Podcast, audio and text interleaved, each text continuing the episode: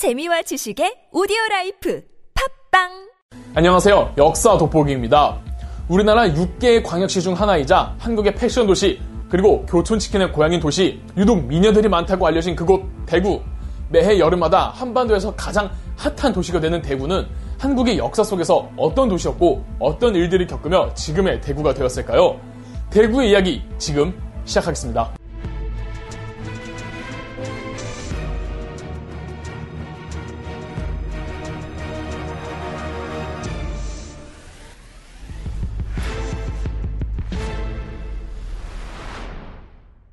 대구는 큰 대자에 언덕 구자를 써서 직역하자면 큰 언덕이라는 뜻이지만 대구라는 지명은 달구벌이라는 순 우리말에서 한자어로 음차해서 만들어졌기 때문에 한자 뜻에는 큰 의미가 없답니다.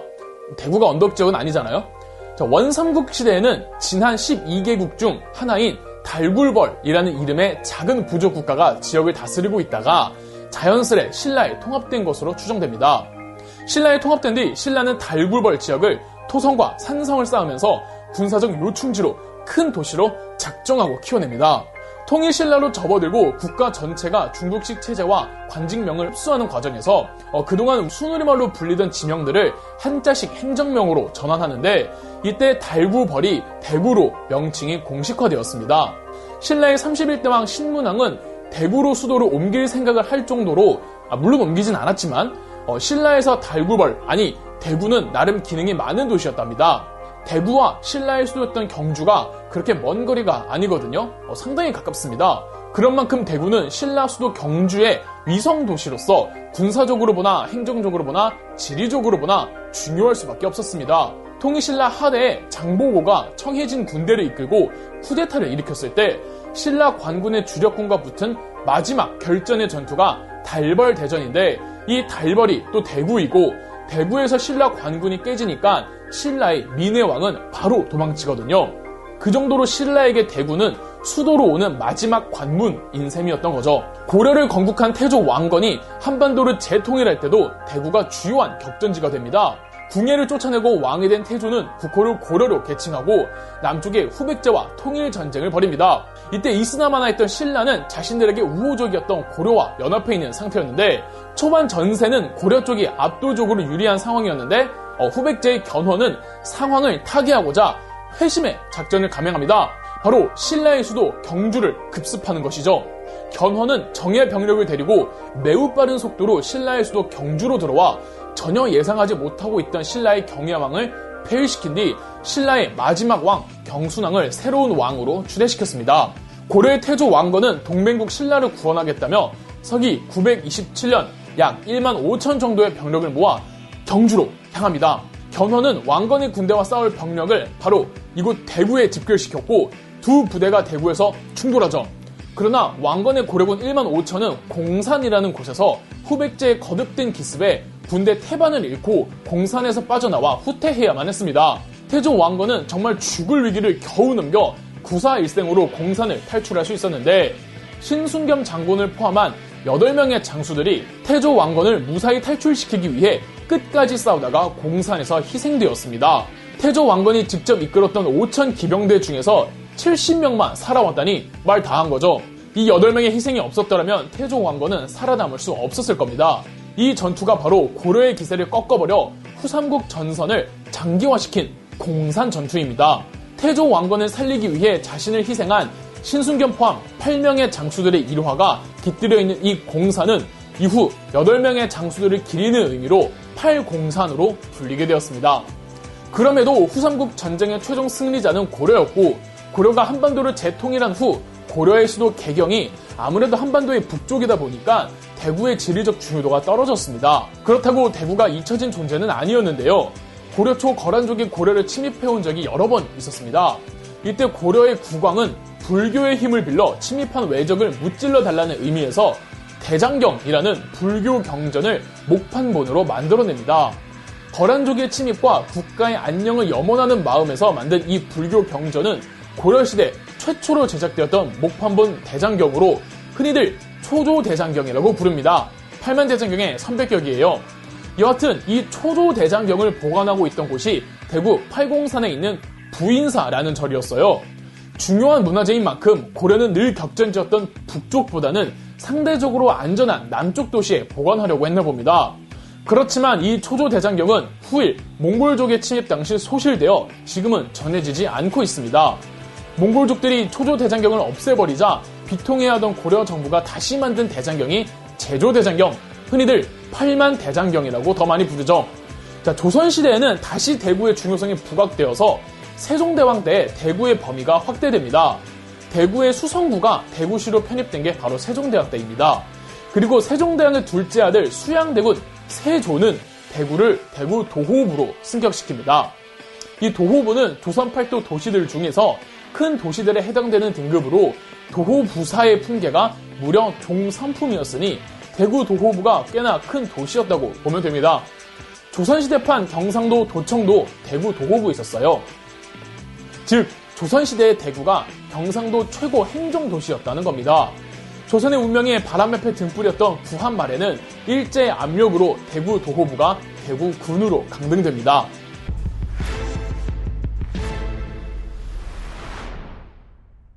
1907년 한국인의 저력을 보여준 큰 사건이 대구에서 일어납니다. 1907년은 을사조약으로 인해 대한민국의 외교권이 박탈되고 2년 후이며 일제강점기가 시작되기 3년 전입니다. 아주 시대가 어두울 때고 사실상 대한제국 정부는 제 기능을 전혀 하지 못하고 있을 때였죠. 곧 대한제국 정부가 일본에게 넘어간다는 소문이 기정 사실화처럼 번졌고 그럴수록 이에 항거하려는 구국의 지식인들도 많았습니다. 1907년 대구 소재 거대한 갑부였던 서상돈이 하루는 김광재, 윤피로, 박혜령 등 평소에 알고 지내던 구국의 재력가들 혹은 청년들을 불러다가 국가의 빚을 국민의 힘으로 갚아보면 어떻겠냐는 제안을 합니다. 실제 당시 대한제국은 일제가 강제로 외국으로부터 차관을 도입했던지라 막대한 적자 재정과 빚에 헐떡이고 있었고 이 서상돈이 소시적 일종의 기획재정부에서 일을 한 적도 있었기에 국가의 재정 분야에 관심이 많았습니다. 이들은 일부 재력가들을 규합해 약 500원 규모의 돈을 모금합니다. 당시 국채는 총 1,300만원, 모자라도 한참 모자라서 서상도는 당시 전국적인 단위로 신문을 발행하고 있던 대한매일신모와 결탁합니다. 애당초 서상도는 대구에서 광문사라는 인쇄 및 출판 회사를 운영하고 있었는데 이 회사가 대한매일신보와 끈끈했었거든요. 대한매일신보의 사장 양기탁과 영국인 베델은 국민들의 모금으로 나라의 빚을 갚자는 이 운동의 취지에 크게 감동하여 대구에서 시작하는 이 운동을 신문에 실어 전국적으로 확산시킵니다. 1907년 2월 22일자 대한매일신보에는 다음과 같은 기사가 실립니다. 국채 1,300만 원은 우리 대한의 존망에 관계가 있는 것이다. 갚아버리면 나라가 존재하고 갚지 못하면 나라가 망한다. 현재 국고에는 이 국채를 갚기 어렵기 때문에 장차 삼천리 강토는 우리나라와 우리의 것이 아니게 될 수 있다. 우리 2천만 동포가 3개월 동안만 흡연을 하지 않고 그 대금으로 한 사람당 20천만 모금해도 1,300만 원이 될 수 있다. 우리 2천만 동포 중에 애국 사상을 가진 이는 기어이 이를 실시해서 삼천리 강토를 유지하게 되기를 간절히 바란다. 전국적으로 확산된 이 국채 보상 운동의 결과 남성들은 실제 흡연을 하지 않았고 특히 여성들이 폐물, 가락지, 비녀 등을 팔면서 모금액을 마련합니다. 이때 대구 지역 기생들도 엄청난 악세사리들을 한꺼번에 팔아서 대규모 모금액이 나오기도 했답니다. 전국적으로 확산된 국채 보상 운동은 성별, 신분, 연고지 등을 따지지 않고 약 1년 만에 80만 원이 모입니다. 뭐 국채 1,300만 원에 상당히 못 미치죠. 당연히 민간인들의 힘으로 어떻게 나라 빚을 다 갚을 수 있겠습니까? 처음부터 무모한 도전이었고 여기에 일본인들이 방해하면서 흐지부지 끝이 나버렸습니다. 그럼에도 한국인이 한 번 뭉치면 삽시간에 어떻게 뭉칠 수 있는지 보여주는 대표적인 일화였고 일본인들이 이 국채 보상 운동이 한창 전개될 때 어, 엄청 당황합니다. 얘네 진짜 돈 갚는 거 아니야 이러다가 이런 당혹감보다는 얘네가 뭉치는 일은 쉽구나. 아 작정하고 뭉치면 큰일이 나겠구나. 뭐 이런 당혹감 같은 거죠. 서상돈이 처음 광문사라는 회사에서 국채 보상 운동을 시작했던 곳에는 현재 국채 보상 운동 기념 공원이 있고요. 대구시와 국채 보상 운동 기념 사업회가 협력한 결과 국채 보상 운동 관련 기록물들이 2017년 유네스코 세계 기록 유산에 등재되었습니다. 일제 강점기에 국내 독립운동 비밀 결사되었던 대한 광복회가 처음 조직된 곳이 대구이기도 했습니다. 판사 출신의 임상진이 총사령관이 되었던 대한 광복회는 대구에서 시작했으나 매우 빠른 속도로 경상도로 더 나아가 전국적으로 활동지를 넓혔으며 심지어 북의 독립운동 단체들과도 긴밀하게 연락을 했던 것으로 보입니다. 다만 비밀 결사대의 규모가 너무 커지니까 일제에게 발각되기 쉬웠고 3년 만에 해체되어 버리죠. 대구의 대한 광복회는 1910년대 양대 독립운동 단체 중 하나이기도 합니다. 동시에 이 시기 어, 서울과 부산을 잇는 철도 경부선이 대구를 지나치게 되면서 대구의 산업적 입지가 급격하게 올라가기도 합니다. 한간에는 당시 한반도에서 다섯 번째로 큰 도시였다고 하더군요. 그리고 이비시아 백화점이 대구에 자리하면서 지금의 동성로 상권이 형성됩니다. 해방 후에는 대구에서 엄청난 사건이 일어나는데요. 아직 우리나라 정부가 없어 미군정이 대리 통치를 해주던 시기에 아무래도 무정부 상태이다 보니까 굉장히 어수선했고 가뜩이나 먹을 게 없는 식량 안에 헐떡이는데 여기에 살아남은 친일파들의 횡포, 인플레이션과 전염병이 겹치면서 전국적으로 위생이나 생활상이 엉망진창이었습니다. 그런데 하필 당대 대구가 한국의 모스크바라고 불릴 정도로 남로당 당원들을 비롯해 좌경화된 단체들이 많았고 1946년 10월 1일 이들의 주도로 대구에서 대규모 시위가 벌어집니다. 시위는 유혈 사태로 번졌고 그럴수록 시위의 규모는 더 커졌죠. 이미 전국적으로 심각한 경제난에 굶주리던 한국인들은 10월 1일 대구에서 시위가 터졌다는 소식에 민심이 폭발했고 12월까지 전국 73개 시군으로 확산, 전국 230만 명이 참가했고 대구와 경북 지역 인구의 4분의 1이 참가했다고 합니다.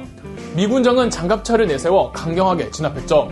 이 사건을 대구 10월 항쟁 혹은 대구 11 사건이라고 부릅니다.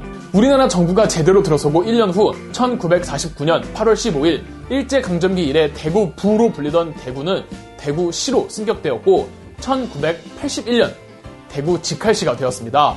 95년도에는 지자체 확대에 따라 직할시를 광역시로 개칭하면서 지금의 대구 광역시가 되었습니다. 그리고 2003년에는 대구 지하철 중앙역 부근에서 192명이 사망하고 148명이 사망했던 다시는 있어서 안 될 대구 지하철 참사 사건도 있었죠. 자, 이렇게 시간 순으로 대구의 역사를 살펴봤습니다.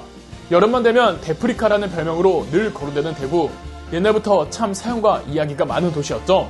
우리나라가 한창 산업화되던 시기 대구는 섬유 산업을 집중 육성한 도시로 그 전통이 아직까지 이어져 섬유는 물론 패션과 의류 산업까지 확대되었습니다. 이러니 대구가 의외로 패셔너블하고 트렌디한 모습도 있다고 할 수 있죠. 혹시 대구에 여행 오셔서 막창과 치킨을 먹고 쇼핑을 하실 때 이런 대구의 역사도 떠올려 보심이 어떠신가요? 대구 시민 여러분들도 대구의 역사를 떠올리며 국채 보상 운동이라든지 대한 광복회 창설이라든지에 대해서도 자부심을 느끼시겠네요. 그럼 역사 돋보기였습니다.